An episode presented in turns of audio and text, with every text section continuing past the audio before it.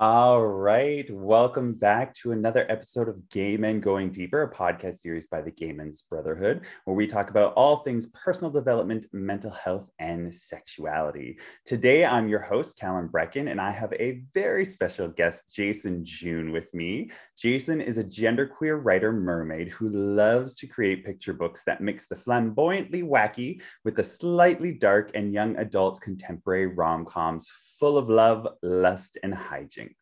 When not writing, JJ zips around Austin, Texas. He loves dinosaurs, unicorns, Pomeranians, and anything magical that takes you to a different world or time.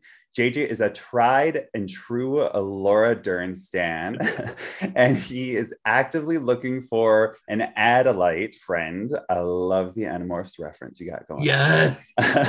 and today we're going to be talking about navigating non binary. We're also going to be exploring questions like what is non binary and what does non binary mean, or what does it mean to be non binary? What's the most important thing people need to know about non binary and genderqueer people? And why do you think we're experiencing more of a conversation around gender and gender identities in recent years? As well as much, much more.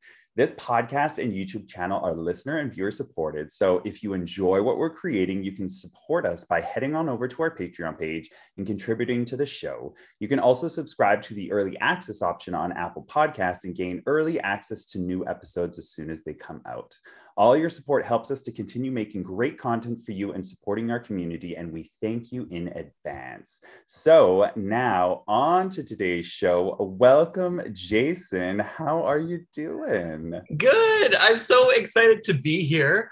Uh, this is going to be so fabulous. And just one tiny little uh, mention my name is Jason June, like Mary Kate, but without the hyphen or the Olsen twins. So it's a two name first name. Uh, but feel free to also call me JJ if because I know Jason June's a little out of the ordinary for most names. I love it. I love the name. I love a good nickname as well. Like JJ, like, Yeah. hey, JJ. So, welcome. I'm so, so excited to be diving into this topic. We've not really touched in this topic. We've kind of covered a little bit, but I'm really excited to finally be putting out an episode about this. So, to start things off, let's go on the adventure of Jason and your non binary adventure of growing up. JJ's non binary adventure. Take us on it. I love it.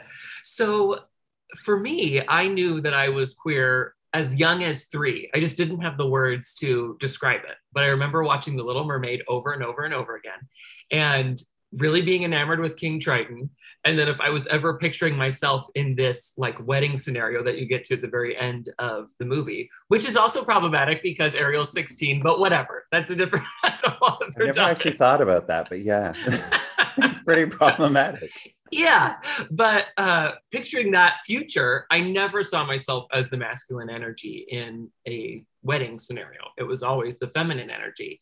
And I didn't- yeah i didn't know how to pinpoint that. I didn't know what it was i was feeling except i just knew what i was gravitating towards. Um, like to imagine being one of king triton's daughters and just like basking in this wonderful feminine under the sea palace would have been so magical. Uh, and as i grew up that i kept being pulled towards that or kept being uh, kept repeatedly watching things that definitely had queer undertones or very blatant overtones like movies like labyrinth uh, with david bowie and being so enamored with that bulge in his crotch being like what is that what's going on there and why can't i stop thinking about it I Or, hear you. know, I hear you. yeah. Or things like To Wong Foo. I mean, that's obviously like so in your face gay. It's such That's an my favorite. movie. That is It's so favorite. good. It is I- so good. Yeah, yeah, yeah. I love it. And so it was as time went on, it became more and more obvious that I was gay. And I came out as gay in my senior year of high school. It was in a rural part of Washington State, Eastern Washington. And it was heavily religious, the community. Uh, a lot of people, when they hear Washington State, think Seattle, which is very blue and liberal, but Spokane is only 20 minutes away from Idaho, and it's way more in line with what you think of Idaho uh, ideologically than what you would think of when you think of Seattle. So there was some trepidation coming out, but I was really lucky that I had my parents' support, I had my whole family's support. Uh, my small little farming community high school, there were probably like 80 of us in my class. They were super supportive, minus one guy who made it his mission to tell me that he did not like my lifestyle. But I mean, to have 79 people out of 80 be like, we've got your back was really unexpected and really, really magical. So that was delightful. But then, like, coming into my own as a gay person was magical. And I eventually moved to West Hollywood and was just like, we're in gay paradise here but I still didn't fully feel like I fit in. And so I was trying to be this little muscle twink that you see parading around West Hollywood. And it was like the more and more I tried to fit that body image, the less and less happy I was. And uh, it went through a whole range of things, just feeling like no matter what I did, I wasn't living up to that standard. And it came into like body issues and body dysmorphia and it wasn't until I just stopped all of that, like stopped the excessive working out and weightlifting and protein powder consuming, and just let my body become this more scrawny, curvy thing that I hadn't ever seen before in myself. That I realized this isn't just some some thing. It's like who you are. It's who you are meant to be. And i really embraced my feminine side. And it wasn't until my 30s that i realized like when it, and it was because of Gen Z creating all these different terms and throwing them into the lexicon that could actually pinpoint how I felt that I realized that I was genderqueer and femme and have just really embraced that now in my mid 30s and feel like, yeah, this is who I was always meant to be. Oh, I love that. I love that journey. I love that people at your school like really support you because I grew up in Vancouver, like in Canada, Vancouver, but yeah. like not too far away. And I'm right. well aware of like Seattle's great, but then going out anywhere else, like my mm-hmm. family mostly grew up in Washington State as well. So I'm I'm very well aware of like how things can be in that part of yeah. the world. So right. I'm glad that you did have support other than, you know, there's always going to be that one bully, but they just have their own internal stuff that they're going through. You gotta completely you know from over there. Thank you very much sir. Um, and then uh, i love that you know you stop trying to live for other people and that's when you really found your own authenticity of yourself. So what was that yeah. like feeling like going through that transition of being like fuck it like fuck it. Like what was the wall or the thing that you hit that you were like fuck it uh, my fuck it moment was probably it was about three years ago and it was trying on clothes that are like coded as boy clothes and hating, hating, hating the way that they looked on me. I hate the way, specifically, jeans that are made for biological men or say they are quote unquote for that, even though I don't think clothes can have a gender.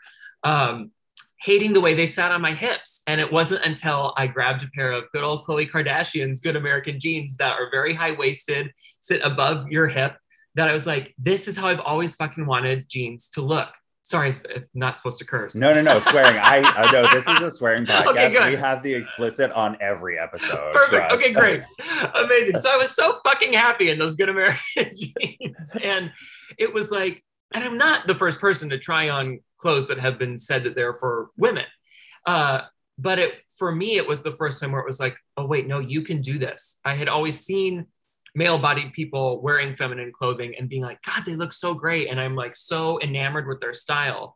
And it wasn't until that moment that I was like, that is what I'm going to do. That's like, I'm, I'm just going to be wearing feminine clothing from now on. And it was like a slow and steady progression. It started with those jeans and then all pants and then heels and then like any kind of top where it was like, this is how I want my body to look in clothing. And it's been really exciting and liberating. So it was for it was from something as superficial as fashion, I guess, but that was really the thing that unlocked my confidence in myself. I love that. You had your jeans liberation. Yeah. yeah. and I understand that because I literally just got two pairs of jeans delivered and one fits beautifully. And I'm like, yes, these are amazing. And the other ones, they're supposed to be like not skinny, but like slim and this and that. And I'm like, they're still so giant and baggy in the butt. I'm like, these are some straight yeah. people pants. Like these right. are some bad straight people pants. And I'm exactly. like, I'm gonna have to send those back.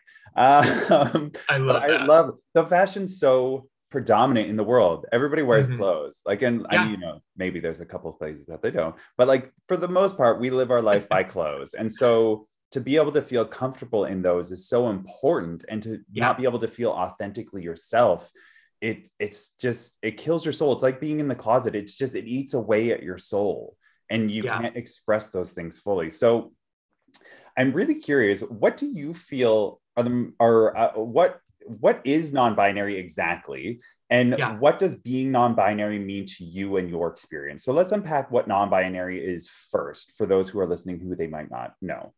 Yeah. So non binary just means for a person's gender identity, they do not identify with either end of the gender binary that we've been told there is. There's uh, man and woman, and there's very specific ways that you're supposed to act based on your genitals and your genitals alone.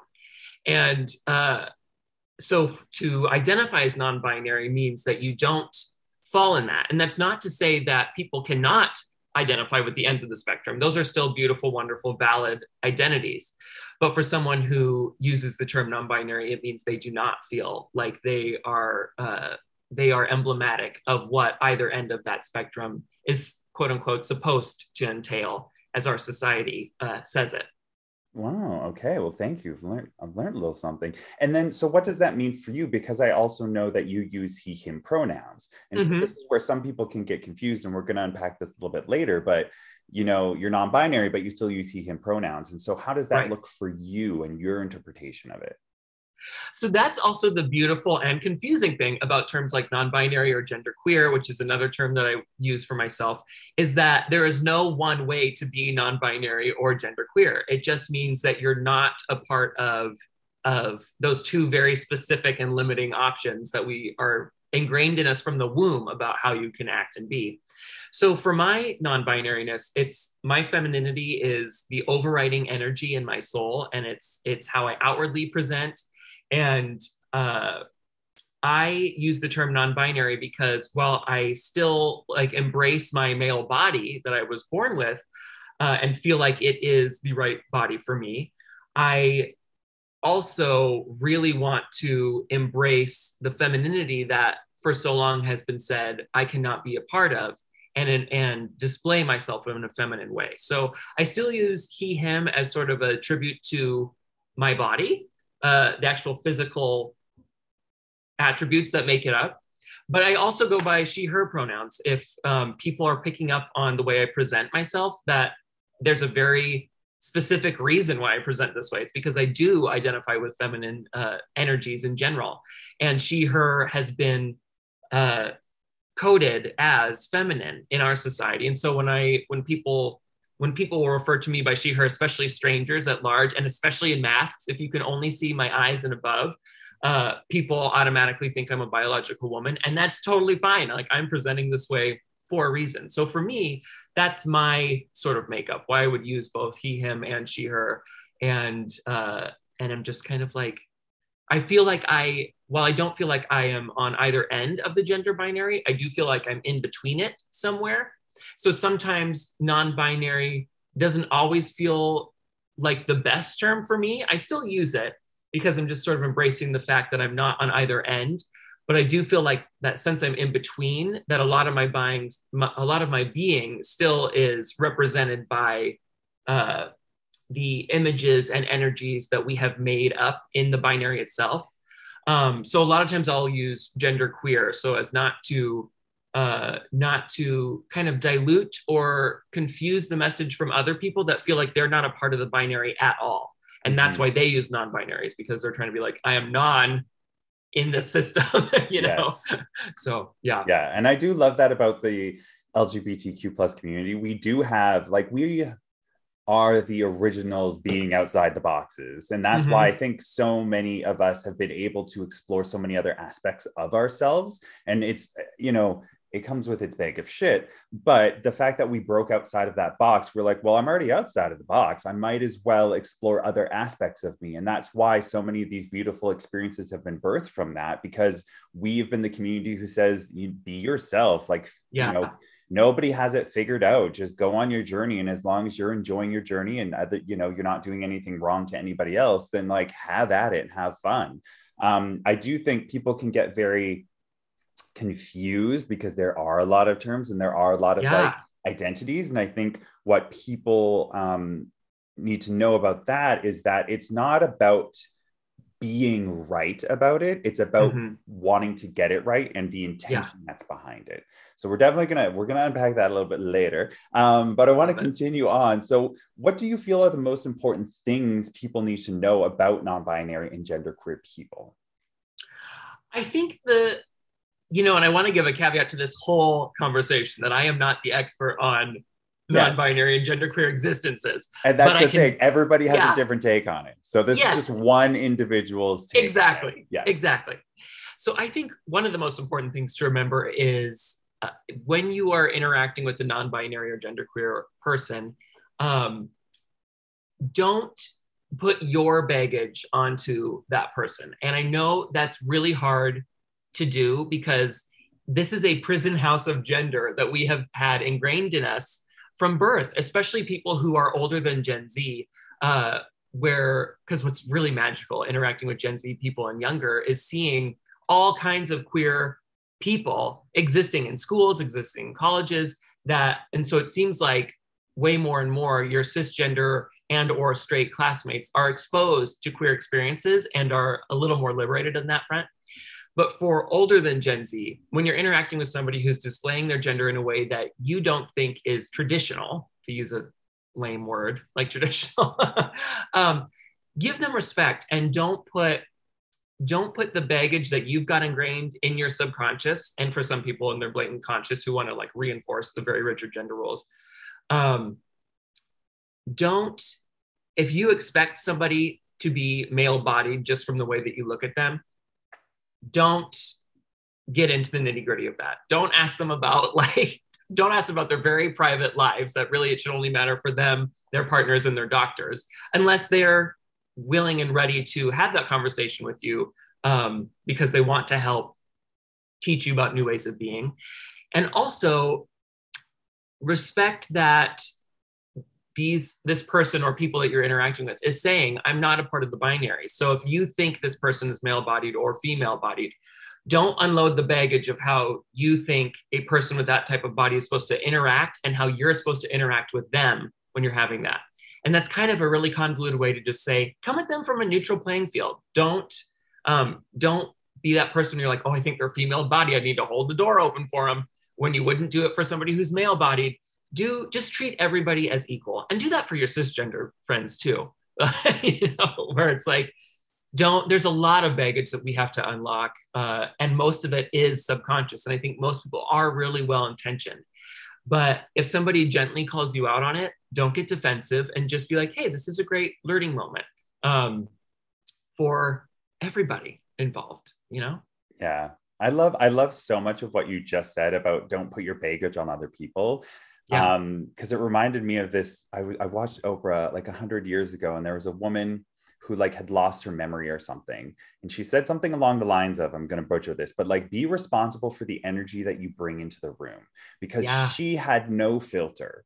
And so it was like whatever you brought to the room, it was like, I believe you. It's like, you know, dealing with kids, whatever you say to them, they're going to believe you because they haven't developed that part of their brain. And so Yeah. if you come at life with just respect for all the people you interact with, mm-hmm. regardless of what they present as or who they want to be or you know what political party they are or whatever.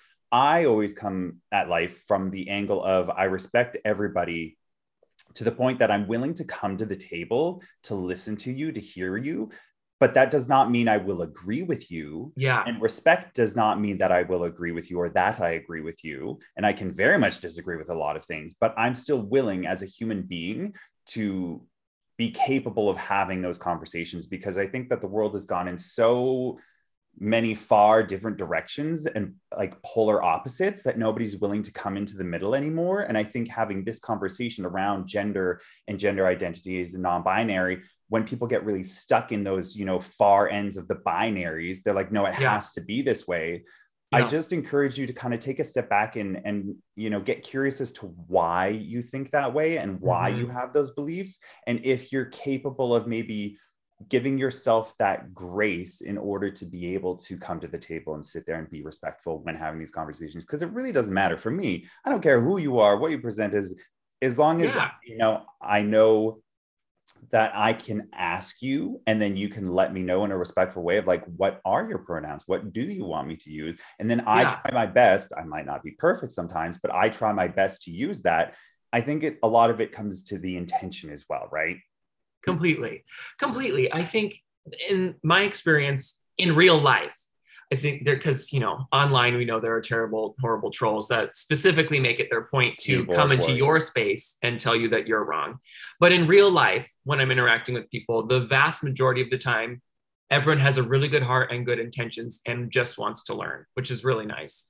Um, I think for those people that are so I think there is there's kind of two camps of people when they when you're talking about this in real life where it's either I'm just so confused and I want to learn more. And just like you said, I might get stuck in the way things have been ingrained in me and, ha- and mess up and everything. And some of the things I might say might sound kind of ignorant, but truly at the heart of it, I'm trying to get better. That's amazing.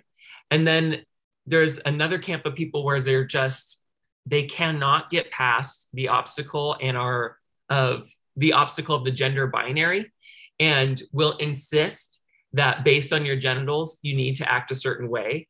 And when you call it out to them, where it's like, we're having this conversation, but you're the one that's thinking what's between my legs. And I'm not thinking about, uh, I'm not thinking about that about you. That's usually kind of like this aha moment for well-intentioned people in real life. I'll say you can, you can have really logical, perfectly clear explanations online and it's not going to work. But in real life, oh, oh we know. yeah, right. In real life, when you're like, listen, you're thinking about my dick right now, and I'm not thinking about yours, or I'm not thinking about your vagina. Who should we really be examining here as the quote unquote, you know, wrong person or perverted person or whatever terrible word you want to put on that? It's not me because I'm not the one that's obsessed with other people's genitals. It's you. right.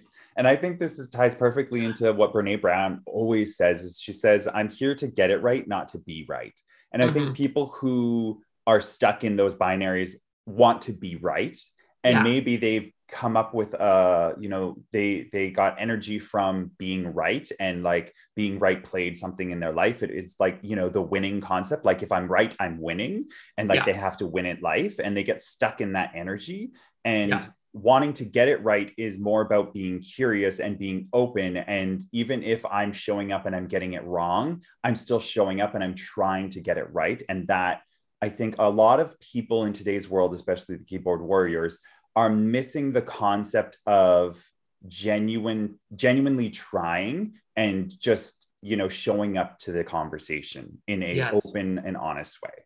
Um, and i think that this really plays well into the next question which is non-binary isn't new. It's been around for like generations. Why yeah. do you think we're experiencing more of a conversation around gender identities in recent years? You're so right. It is not new. Like it's literally been around for millennia. The term might have been different not non-binary, but there have always been people that are outside of or within the gender spectrum and or the gender binary, and that's so magical. Uh, I think right now we're having a lot of conversation about it because in our in our recent past, the the gender binary has been enforced so rigidly that it reached a breaking point and that probably timed in with the invention of social media and getting to have all walks of life all of a sudden like blasted out worldwide. And people are saying there are so many other ways to live. And there's young queer kids or or closeted queer people or people who are out and queer but know there are other depths to their queerness that they haven't unlocked yet that are seeing people live their true authentic selves and giving them an example of how they could be living which is what happened for me seeing all these other people live their fem fantasy being like this is what i need to be doing. And i think that's why we're having this conversation now that i mean like you know a couple hundred years ago the manliest men wore huge powdered wigs powdered their face for the back row and wore chunky heels everywhere. And that was like you were a manly powerful man. And that's very feminine by today's standards. Yeah. and so in you know since the advent of our country and specifically the the United States of America experience, everything was it's either this or that. And uh, you are either one of the two. You're a man or a woman. uh, you're free or you're a slave, and it's like that's that's the founding of of America is on You're a like, Democrat or you're a Republican. or right Like, or whatever the parties were when the country first started yeah, Yeah. it's like you're either or and we're going to really enforce that and in order to change the either or there's huge amounts of upheaval. And like and we see that through the history of america that it's like in order to get out of the this or that there's got to be some kind of like revolutionary thinking and revolutionary moment.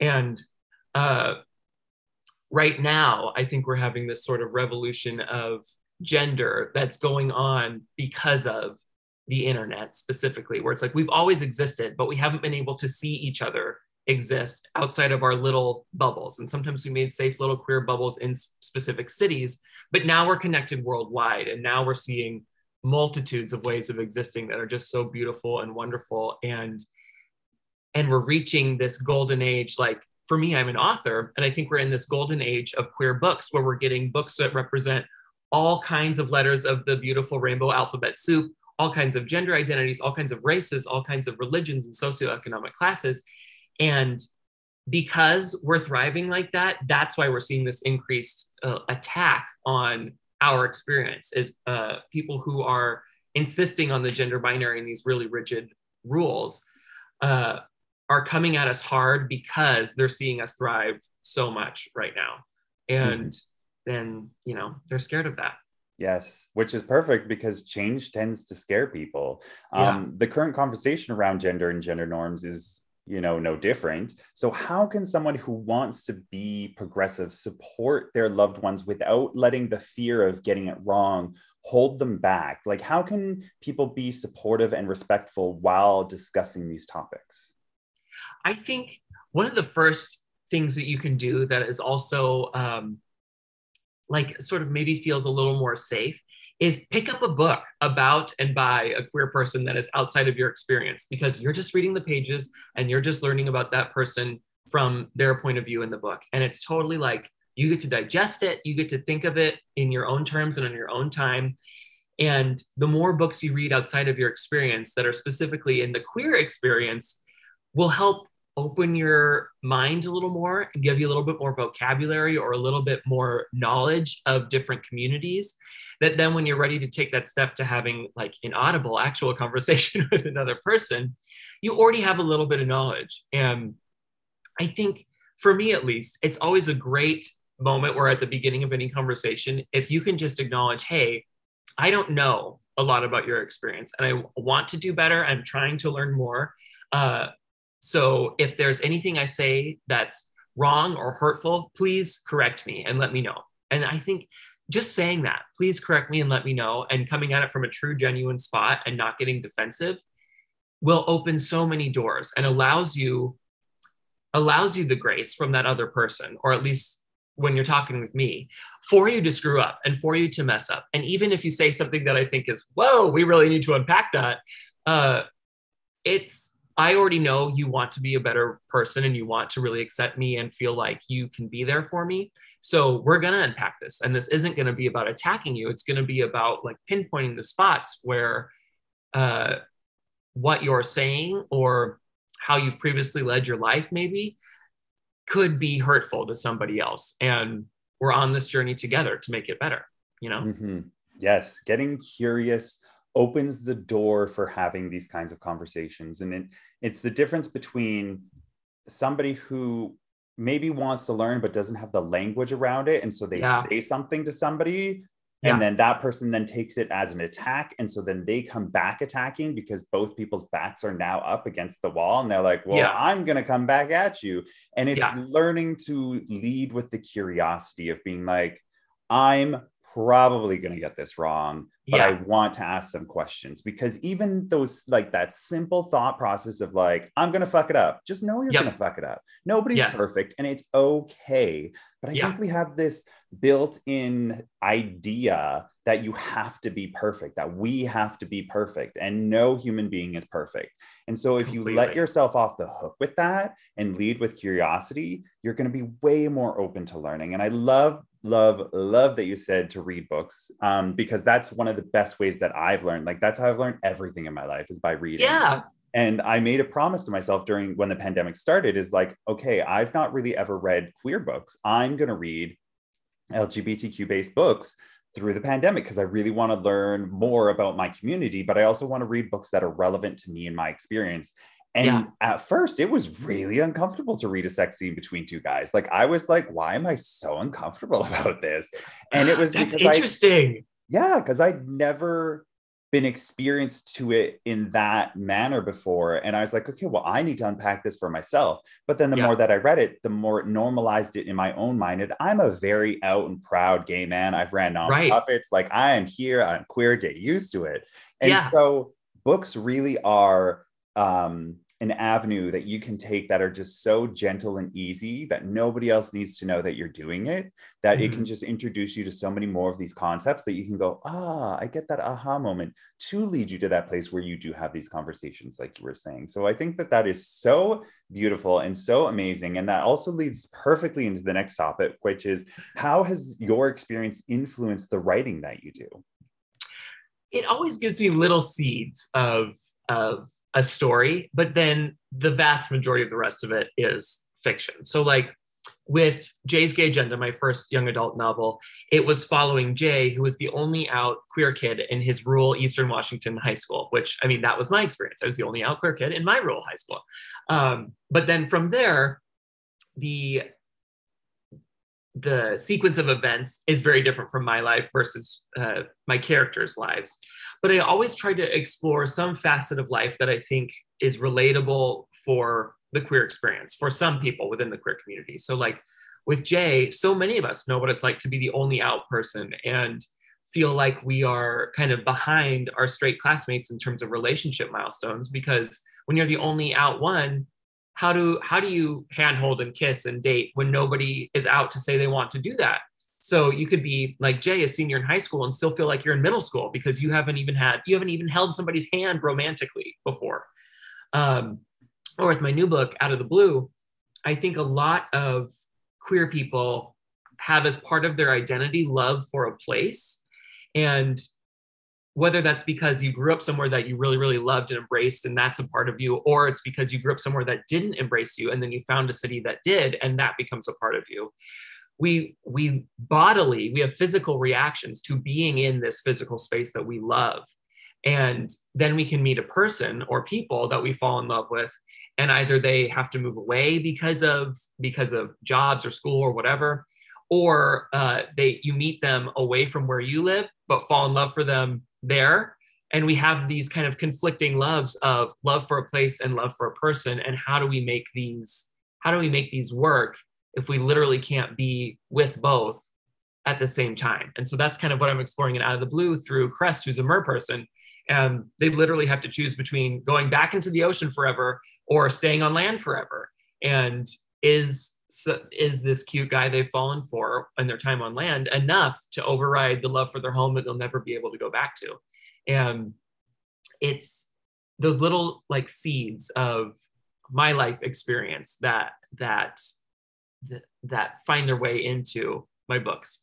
Oh i love that. I love i love that you're bringing all the goodness of the queer books to the world and all that kind of stuff. So um I, I want to talk a little bit about this um, coming out uh, for you said something like you know gays don't come out at the same time. We don't experience the same dating life as you know straight people. They get to do that all through like school and middle school and high school. And like we kind of yeah. have to wait until after we come out which is sometimes after high school. And right. um i want to speak to that experience of like being older gay men and when they come out because i've worked with people who are in their 60s and coming out and they're yeah. kind of having this renaissance where they are finally allowed to go to the club and and like go out and have fun and take their shirt off and do all this. And there can that can come with judgment from the gay community of being like uh-huh. well, who's this old man doing this? And i think people need to take a step back and realize that like we don't have the same sexual journey that heteronormative people have. We don't exactly. get to do that through school. So if you see somebody doing that for me, I always focus on like, you get yours, you go, girl. Like, yeah, because I'm just happy that this is a person who finally gets to embrace their truth and their story. And whatever negativity yeah. and stuff you got going inside of you, maybe it's time that you get a therapist and talk about that. Because Completely. I'm getting really tired of people just attacking other people. Like, grow up, get a therapist, do the work, figure it out. There's lots of community programs and other things out there where it doesn't have to be expensive. Um, yeah. And I just, I just wanted to say that because I need to say that because you said that we don't have that. Is, is there maybe a story about that eventually in your future, exploring that? Well, you know, first, I totally agree that it's like, it's, there's no one right way or time to come out. We're each on our own journey. And so to, to judge when somebody else felt safe enough to come out is is not yours to judge. That's theirs to figure out when is their right time. So I'm totally in agreement on that. And same, I know many, many, many people that have come out in their late 30s or beyond uh, because for whatever circumstances they were in, it just wasn't right and it just wasn't safe. And the best thing we can do is be so supportive of them when they finally feel safe enough to enter a big, wonderful queer family out and proud. That's so magical.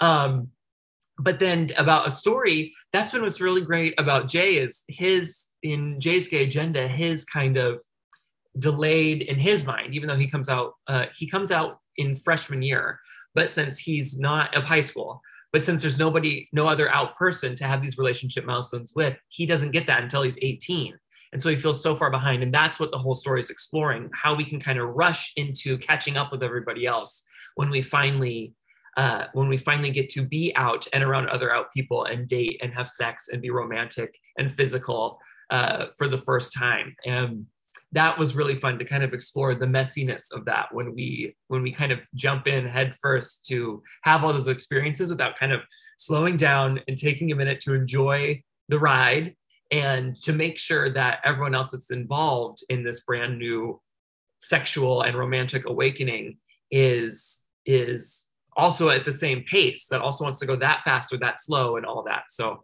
yeah mm-hmm. it's it's a really it's a really interesting aspect that i think so many of us have when we finally get to come out and like embrace ourselves. Yes. Yes and i love that. I'm really curious what's your experience been um, being you know genderqueer non-binary and being an author? And there is this kind of renaissance of queerness in books which is mm-hmm. I, I i love it. I'm watching it. I'm following it.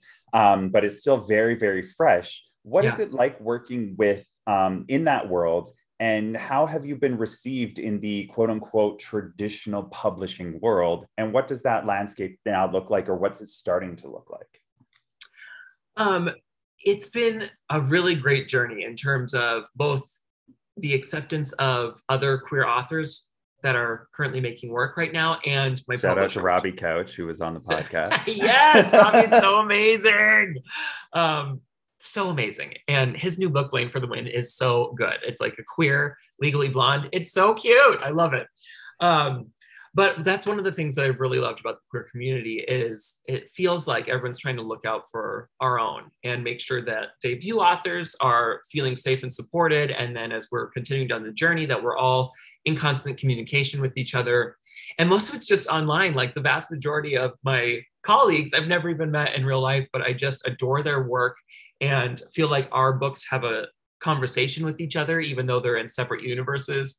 Um, and so that's been really, really, really great, especially during this time where we're seeing so many book bans that we're all trying to figure out ways that we can get our books into the hands of the queer readers who really need them the most and how we can fight back against book bans. It's been, it's weird to say that's been nice in such a strange, horrifying time, but it's at least nice to know that we have each other's backs in this time and that we're not fighting this fight alone. Uh, we're doing it with each other. And then from the publishing side, it's been really awesome that like every time, like when I pitched Jay's Gay Agenda to my publisher, they were like, "We love this title." They didn't push back about having a potentially controversial phrase like "gay agenda" in the title. They were so on board for it, and they originally signed me when I was under my old name of Jason Gallagher before I had become into my gender queer self and changed my name to Jason June. And when I had the name change, they were like, yep, we're on board. There was not even a second of like, what do you mean? How do we do this? They're like, amazing. We're so excited for you. And they've been really, really, really lovely. And they know every time they get a new pitch from me that it's going to be very, very gay. And they are always like super jazzed about it, which I love. I love hearing that. I love hearing that the traditional publishing world is, at least for your experience, has people in its realms that are like, nope, it's time we're making this happen. Because mm-hmm. I think it is so overdue to have like a gay Lord of the Rings or a gay, you know, like Bros, the movie Bros is coming out. I'm looking yes. forward to it where it's just so true and authentic, where it's just like, no, gays do live different lives. We are not yes. the same people, but we can yes. still appreciate and value those people. It doesn't mean like I, we, I watch straight movies, doesn't mean I want to be straight. I value it, but it's not my journey, but I can still enjoy the entertainment of it. Exactly. And like Fire Island comes out today, I think. Joel Kim Booster and Bowen Yang's new uh, rom com on Hulu. I'm so excited to watch it. Oh my god! Like that's yes. That's the thing is we need stories in all mediums of art to that explore the queer experience from queer creators so that we can show like we do just like you said we do live different lives we have common tropes that are common for the queer experience that you might not understand or get in the straight world. And that's okay. You don't have to understand or get them. But let us have our art where we do and we can celebrate it and and laugh at it and cry with it and just like have the best time having all these emotions evoked in us, which is the whole point of art. And I'm just so excited about that. And I hope that despite all the crap that constantly gets flung at us, like in things like these censorship and banning efforts, that that the big capitalist conglomerates who are picking the stuff up keep picking it up and understand that even if the audience might not be as big or whatever for uh yet. Gay specific work yet exactly that it doesn't mean it's not worthwhile and it doesn't mean that you still can't make a shit ton of money off of it. You know what i mean? Yes. I, I wrote down a, a word i circled it here is visibility and i think that this perfectly wraps up our whole conversation here today um, because visibility really is the key to a lot of these things that we've been discussing. Visibility yeah. is the key to the conversations. Visibility is the key to understanding. Visibility is the key to curiosity. Visibility is how you started your journey of seeing other people doing it. And so I think it's just so important that we're providing these or being provided these platforms, but also providing these platforms to people so that they can be visible, so that somebody else out there you know listening or watching can look and go oh, I resonate with that. Something they yeah. said really sits with me. And yeah. I want to explore that. And I think that more begets more begets more and that's what social media has brought for us is it's brought this visibility which is why we're having all the conversations which is why the polar opposites are coming out because you know people get really scared about change but it's the only inevitable thing in life life is constantly changing so either you can get on board with change and learn how to live with it or you can push against it, but it's still going to happen anyways. Right. Exactly. It's still going to happen. And it's like, it doesn't matter how many books you ban, it doesn't all of a sudden make it so queer people don't exist because the book is not in the library anymore. We're, we're still here. And yeah. so we're constantly going to be creating things for ourselves and for the world. And it's like, this is a, it's might be a tough battle, but it's going to be a losing battle for the people that are trying to squelch our existence. It's like we we cannot be squelched. we're here. We're queer. Get used to it. That's right. oh my goodness. This has been such a lovely conversation, just kind of navigating the ins and outs of like gender queer, non-binary, and all the good stuff with it. Um, if people are curious, where can they find out more information about JJ? You can go to my website, heyjasonjune.com, or on any social media platform, I'm at heyjasonjune, except for Facebook, because I don't like Facebook but I'm on all the other ones. amazing, amazing. Um, and then uh, what are the? You have two books, correct?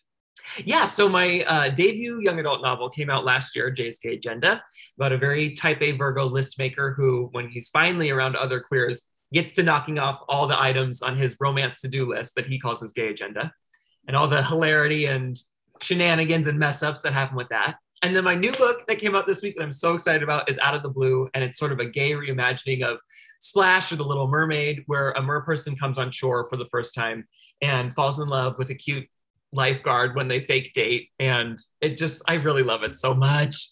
Oh, I love that. Perfect. So if you're listening and you're curious and you want to start learning more, highly suggest getting the books and just peeking around because they always refer like other books. If you're on like at the Amazon store, they always recommend yeah. the other books. Go and peek around and see maybe there's other ones that also call out to you that you're like, oh, maybe I'll look here, maybe over there. Um, exactly. So thank you so much for being on today's show. I'm so excited for this to come out. Um, and we will catch you next time. Peace. Thank you so much for having me. Yeah. Ah, this is great. And I want to say to listeners, if you've enjoyed today, please give us a thumbs up on YouTube if you're watching over there and hit subscribe and hit the bell. Uh, it'll remind you when we release new episodes every Thursday. You can also give us a star rating on Apple, iTunes, or also Spotify does star ratings now. Um, we would really appreciate that. And leave us comments. We love reading them out before episodes um, and we love hearing from you. So that's it for today's show. I hope you enjoyed it. Bye, everybody. Bye.